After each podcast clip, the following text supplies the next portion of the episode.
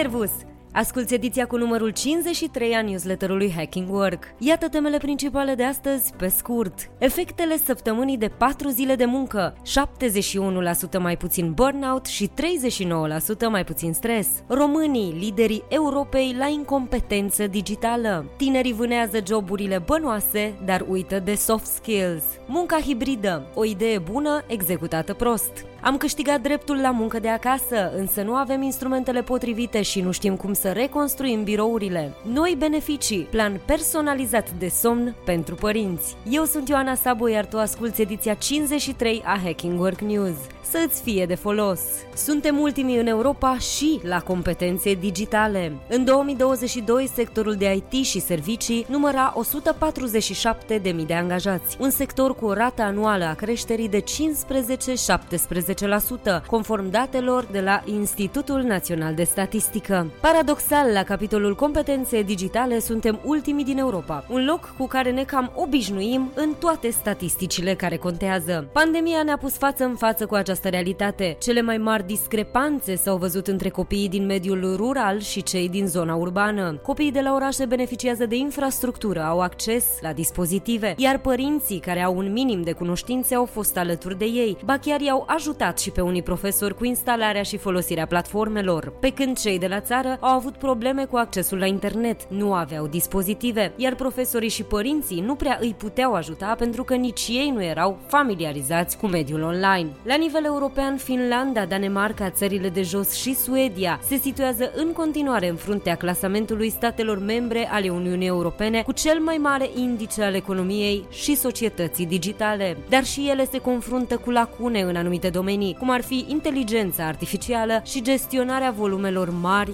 de date. Doar 54% dintre europenii cu vârste cuprinse între 16 și 74 de ani au cel puțin competențe digitale de bază. Uniunea Europeană are ca obiectiv ca 80% dintre europeni să aibă competențe digitale până la finalul anului 2030. Planul de acțiune pentru educația digitală 2021-2027 prevede formarea profesorilor în domeniul digital, dezvoltarea aptitudinilor și competențelor digitale de bază de la o vârstă fragedă și alfabetizarea digitală, inclusiv pentru combaterea dezinformării cel mai mare experiment al săptămânii de lucru de patru zile, un succes răsunător. Între iulie și decembrie 2022, 61 de companii din Marea Britanie au făcut cel mai mare experiment din lume pe săptămâna de lucru de patru zile. La final, 92% dintre antreprenori au declarat că vor continua cu acest program, iar 30% au decis că aceasta va deveni o schimbare permanentă. Asta pentru că firmele nu au avut de pierdut în plan financiar financiar, însă au câștigat angajați mai puțin stresați și mulțumiți de timpul petrecut cu familiile. Suplimentar, a scăzut și gradul de oboseală, a crescut numărul orelor de somn, iar calitatea sănătății mentale per total s-a îmbunătățit. Rezultatele experimentului sunt confirmate și de David Frayne, cercetător asociat University of Cambridge, care a condus interviurile cu angajații. În plus, acesta încurajează companiile de pretutindeni să încerce reducerea programului cel puțin ca experiment și ne dă și câteva cifre care susțin afirmațiile. 71% mai puțin burnout, 39% mai puțin stres, 48% oameni mai mulțumiți la locul lor de muncă, 60% mai bună gestionare a timpului împărțit între muncă și familie, 73% oameni mai fericiți în general. Cât despre companii, acestea declară că numărul demisiilor a scăzut cu 57% în anul acesta și cu 65% numărul cererilor de concediu medical, iar toate astea nu fac decât să continue rezultatele experimentelor anterioare din Irlanda și Statele Unite ale Americii. Sperăm să vedem acest lucru măcar la nivel de experiment și în România. Tinerii aleg joburile bine plătite, dar uită de soft skills. Educatorii și experții din domeniul educațional sunt îngrijorați de preocuparea tinerilor pentru a prinde un loc bine plătit în sectoare precum domeniul tech, inginerie, big data, dar care ignoră partea de soft skills, abilități absolut necesare la orice loc de muncă. Studiile recente arată că studenții aleg specializări și cursuri care să le asigure un loc de muncă bine plătit și cam atât, fără a pune accentul pe dezvoltarea personală pe termen lung. Învățarea prin interacțiune cu ceilalți colegi din birou, observarea lor și discuțiile libere pe orice temă este redusă la zero atunci când vine vorba de munca remote. Partea de soft skills, care înclină mult balanța la o angajare, e afectată în mare măsură de munca la distanță, iar experții sunt îngrijorați că asta afectează și va afecta în continuare noile generații. Munca hibrid, o idee bună, însă implementată greșit. În condițiile unei viitoare crize economice, tot mai multe companii tind să renunțe la modul de muncă hibrid și își obligă angajații să revină la birou. Experții din domeniu vorbesc despre o implementare slabă a sistemului hibrid, care nu satisface nevoile și cerințele angajaților în materie de colaborare, cultură, creativitate și angajament. În loc să le ofere oamenilor echipamente și platforme digitale compatibile cu munca la distanță și să creeze un stil de conducere și procese adecvate, firmele și managerii gândesc conservator și improvizează, forțând utilizarea metodelor și instrumentelor specifice muncii la birou. În consecință, organizațiile lucrează cu un sistem de colaborare și comunicare ineficient, când ar putea să-l construiască sănătos pe baza feedback-ului din partea angajaților. Peste 80% dintre manageri sunt îngrijorați de capacitatea angajaților la distanță de a se implica pe deplin în eforturile echipei și de a construi relații cu colegilor, potrivit unui sondaj realizat de Cisco. Munca în format hibrid a făcut lucrurile mult mai dificile, deoarece persoanele care aleg să lucreze online se pot simți lăsate pe din afară față de cei care aleg să lucreze de la birou. Pentru a reduce dezavantajele muncii hibride și pentru a încuraja o cultură organizațională unitară, managerii pot urma trei recomandări. 1. Să încurajeze autonomia echipei, dar să ofere un sprijin suplimentar noilor angajați. Echipele vor avea libertatea de a decide cum va arăta structura lor hibridă, dar vor urmări clar anumiți parametri. Pentru angajații noi poate fi desemnat un mentor sau un coleg de muncă, care poate răspunde la orice întrebare și care îl poate îndruma. 2. Să seteze așteptări pentru interacțiunile hibride și să le ofere o semnificație. Liderii ar trebui să stabilească reguli de bază pentru angajații în regim hibrid. Este important ca aceștia să încurajeze crearea de legături în echipă, asigurându-se că fiecare angajat se simte inclus. 3. Să se asigure că toate vocile sunt auzite. În fiecare ședință de grup sau individuală să se asigure că cineva monitorizează, ascultă și intervine în numele vocilor care nu sunt auzite. De exemplu, după o ședință generală a tuturor angajaților, managerii pot lua în considerare posibilitatea de a împărți angajații în grupuri mai mici pentru a discuta despre probleme și pentru a colecta feedback. Este nevoie urgentă de instrumente digitale adaptate pentru munca la distanță. Angajații își doresc aplicații, programe și instrumente care să le permită să colaboreze mai bine. Acesta este un pas firesc în evoluția muncii, de la cea de la birou către nowhere work. Oamenii sunt tot mai convinși că dacă beneficiază de uneltele corecte, pot să-și facă treaba cel puțin la fel de bine de acasă, potrivit cercetărilor realizate de Microsoft. Oamenii se plâng de redundanța unor tascuri precum copierea de informații în e mail sau identificarea numerelor individuale ale colegilor cu care trebuie să ia legătura. Ei au nevoie de chaturi funcționale, posibilitatea de a trimite documente, linkuri, videouri și de a primi feedback imediat. 59% dintre intervievați consideră că instrumentele digitale de care dispun nu sunt potrivite nevoii echipei lor. 64% spun că ele nu integrează procesele companiei, adică softuri specifice de marketing, finanțe sau vânzări, iar 72% își doresc aplicații aplicații compatibile între ele pentru a nu fi nevoiți să schimbe platforma. Practic, oamenii își doresc programe specifice, adaptate nevoilor lor și nu soluții generale, mai ieftine, chiar dacă mai puțin performante. Iar aici s-ar putea ca noua vedetă de pe piața IT, inteligența artificială, să devină mai importantă decât credeam. Munca remote este un drept câștigat și benefic la care oamenii nu vor să renunțe. Cei mai mulți dintre cei care lucrează deja complet remote vor ca acest lucru să continue, conform studiului realizat de Buffer.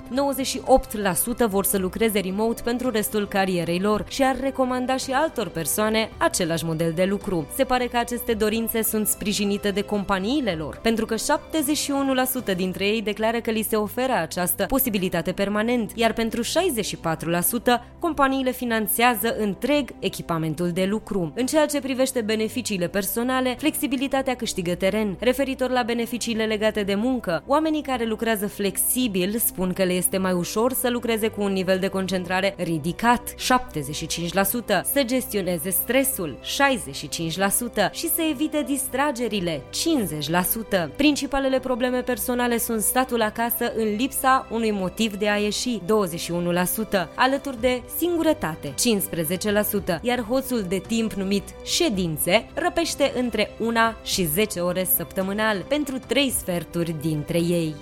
Nou beneficiu oferit de angajator, ateliere de somn pentru părinți. Părinții se confruntă cu un deficit de 3 ore de somn pe noapte în medie în primul an de viață al unui copil, potrivit sondajului realizat de Snooze. Proaspetele mame pierd peste 650 de ore de somn în primul an de la nașterea copilului, în timp ce tații pierd în medie 90 de ore. În acest sens, companiile introduc în pachetul lor de beneficii programe de training pentru părinți și planuri personalizate pentru somn, susținut susținute de persoane specializate pentru a diminua efectul privării de somn asupra muncii. Prin aceste workshop-uri, angajatorii susțin familiile să încurajeze obiceiuri de somn holistice și durabile pe termen lung. Meta a început recent să ofere acest beneficiu angajaților săi, mișcare care ar putea declanșa o tendință pe piața beneficiilor pentru angajați.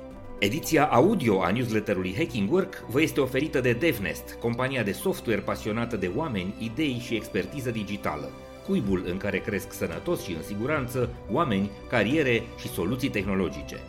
De asemenea, această ediție audio vă este oferită de MedLife, furnizorul național de sănătate al României, care a lansat singurul abonament medical 361 de grade și alături de care vă oferim inspirație prin idei valoroase pentru organizații sănătoase.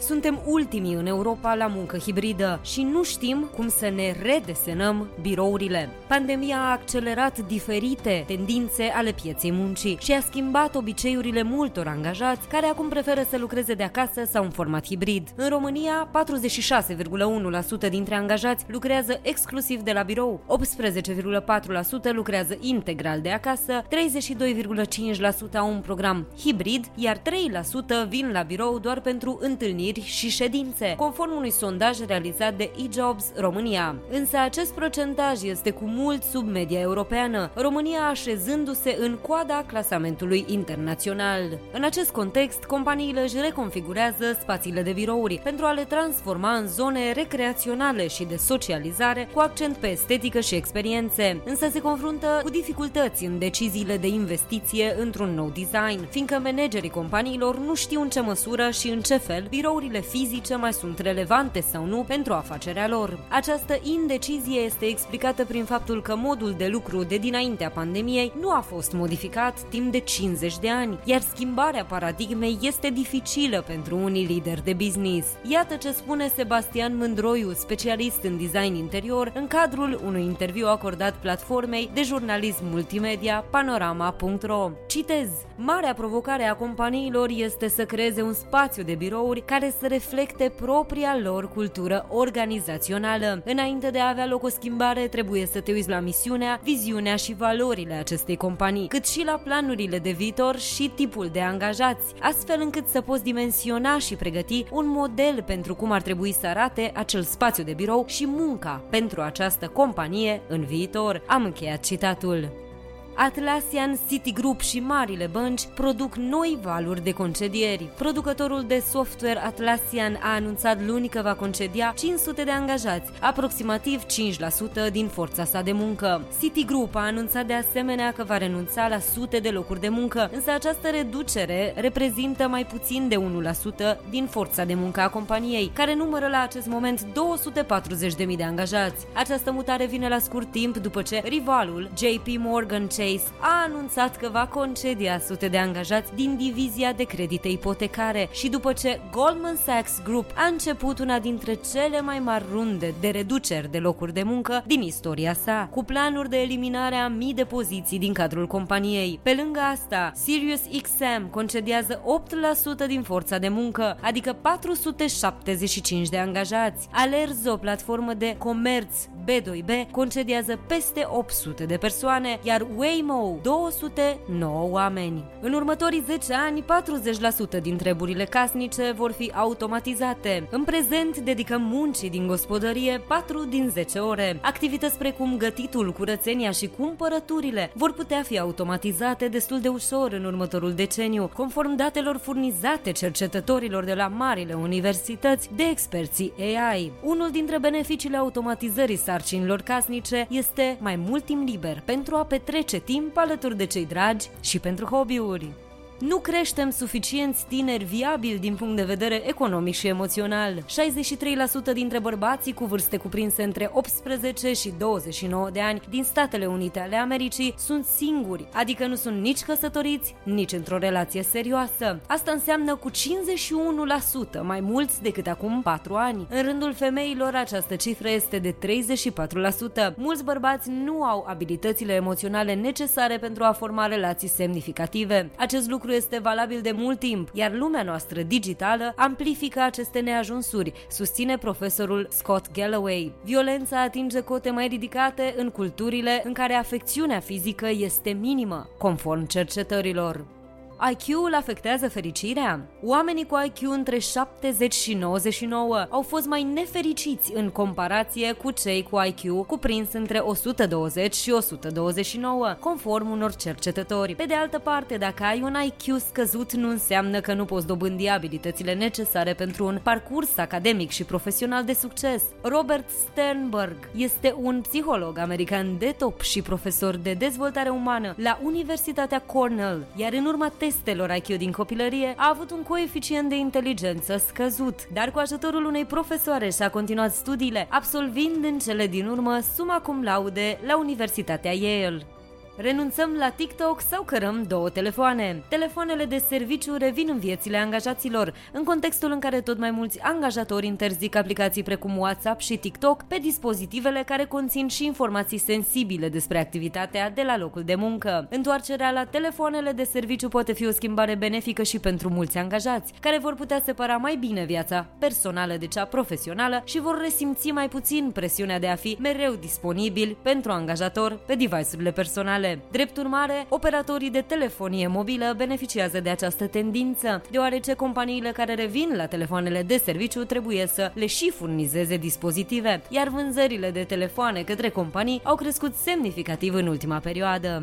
Ești concediat. Nu e atât de rău pe cât pare. O concediere în contextul actual în care mulți își pierd joburile, uneori nu pe criterii de performanță, ar putea cauza oricui o criză existențială. Slujba pe care o avem nu este totul, chiar dacă la o primă vedere așa pare. Cel mai bun sfat ar fi să încercăm să conștientizăm situația, să înțelegem că avem foarte puțin control asupra circumstanțelor angajării curente și că nu suntem responsabili dacă dintr-un anumit motiv care nu ține de noi ne pierdem locul de muncă. Asta ne ajută să acceptăm situația, să ne deconectăm oarecum de ea și să începem să facem pași spre a depăși impasul. Concediile sabatice vindecă lipsa de motivație. Burnout-ul și munca lipsită de sens contribuie la unul dintre fenomenele care au amploare în prezent, quiet quitting. Cum putem totuși schimba dinamica în acest sens? Cercetările spun că o soluție poate fi să îți iei un concediu sabatic, altfel spus o pauză prelungită de la locul de muncă. În ultimii ani, numărul angajatorilor care oferă perioade sabatice a crescut exponențial. Unii angajați, în special cei din poziții de management, își iau propriile perioade sabatice neplătite plătite atunci când organizațiile lor nu le oferă. Angajatorii care doresc să motiveze și să loializeze angajații pot încorpora concediile sabatice în ofertele lor. Îmbunătățirea încrederii în sine, conștientizarea nevoii de a nu mai sacrifica timpul dedicat familiei și curajul de a începe noi proiecte sunt doar câteva dintre beneficiile acestor perioade. Cele mai frecvente perioade sabatice pe care le au angajații sunt cele dedicate unor proiecte de suflet, hobby-uri, cele inspirate de dorința unei noi aventuri sau cele care au drept scop o căutare căutare mai profundă a sinelui, ca urmare a unei slujbe într-un mediu toxic. Lasă-ți mintea să zboare, îți va ajuta creierul să ia decizii mai bune. Creierul uman ia decizii bazate pe o varietate de informații provenind din surse interne și externe, fiind influențat de context, obiective individuale, experiențe anterioare, emoții și starea generală de spirit. Diferite părți ale creierului sunt implicate în procesul decizional, inclusiv cortexul prefrontal, cortexul cingular anterior și ganglionii bazali. Acestea ajută la procesarea informațiilor și la luarea deciziilor cu privire la comportamentul viitor, prin analiza probabilităților și evaluarea consecințelor, iar toate aceste decizii sunt influențate de factori precum experiențele anterioare și mediul social și cultural în care ne regăsim. Momentele de relaxare totală lasă loc inconștientului să ne arate problemele cu care are de-a face. Altfel spus, e extrem de important să ne lăsăm mintea să zboare. Modul implicit în care creierul nostru creează conexiuni devine activ atunci când oamenii par să facă nimic. Acest lucru se întâmplă de obicei atunci când suntem într-o stare relaxată. De exemplu, când stăm într-un avion și privim pe fereastră. Atunci când acest mod implicit este activ, alte rețele își reduc din activitate, iar asta permite creierului să se plimbe printre gânduri. Fie că vrem, fie că nu, în momentele acestea, amintiri plăcute sau neplăcute pot ieși la suprafață, declanșate de diversi stimuli senzoriali. Toate aceste trăiri pot să ne lase cu impresia că nu avem prea mult control asupra gândurilor noastre, dar dacă le acceptăm și încercăm să le înțelegem, ele pot să ne ajute să identificăm probleme pe care nici nu știam că le avem, dar și să găsim soluții pentru ele. Asta a fost tot pentru astăzi. Dacă ți-a plăcut Hacking Work News, trimite acest link și prietenilor sau colegilor tăi. Pentru concursuri, caricaturi și resurse video care nu pot fi transpuse în ediția audio, accesează cu încredere varianta scrisă a newsletterului. Ne poți citi pe hackingwork.substack.com. Găsește episoadele noastre pe YouTube, Spotify, Apple Podcasts și toate platformele populare de streaming. Ne poți scrie pe news.hackingwork.ro Eu sunt Ioana Sabo și îți mulțumesc că ne asculți, ne citești și ne rămâi aproape, ca să mergem cu toții mai fericiți la serviciu, nu la scârbiciu. Ne reauzim la newsletterul viitor. Servus!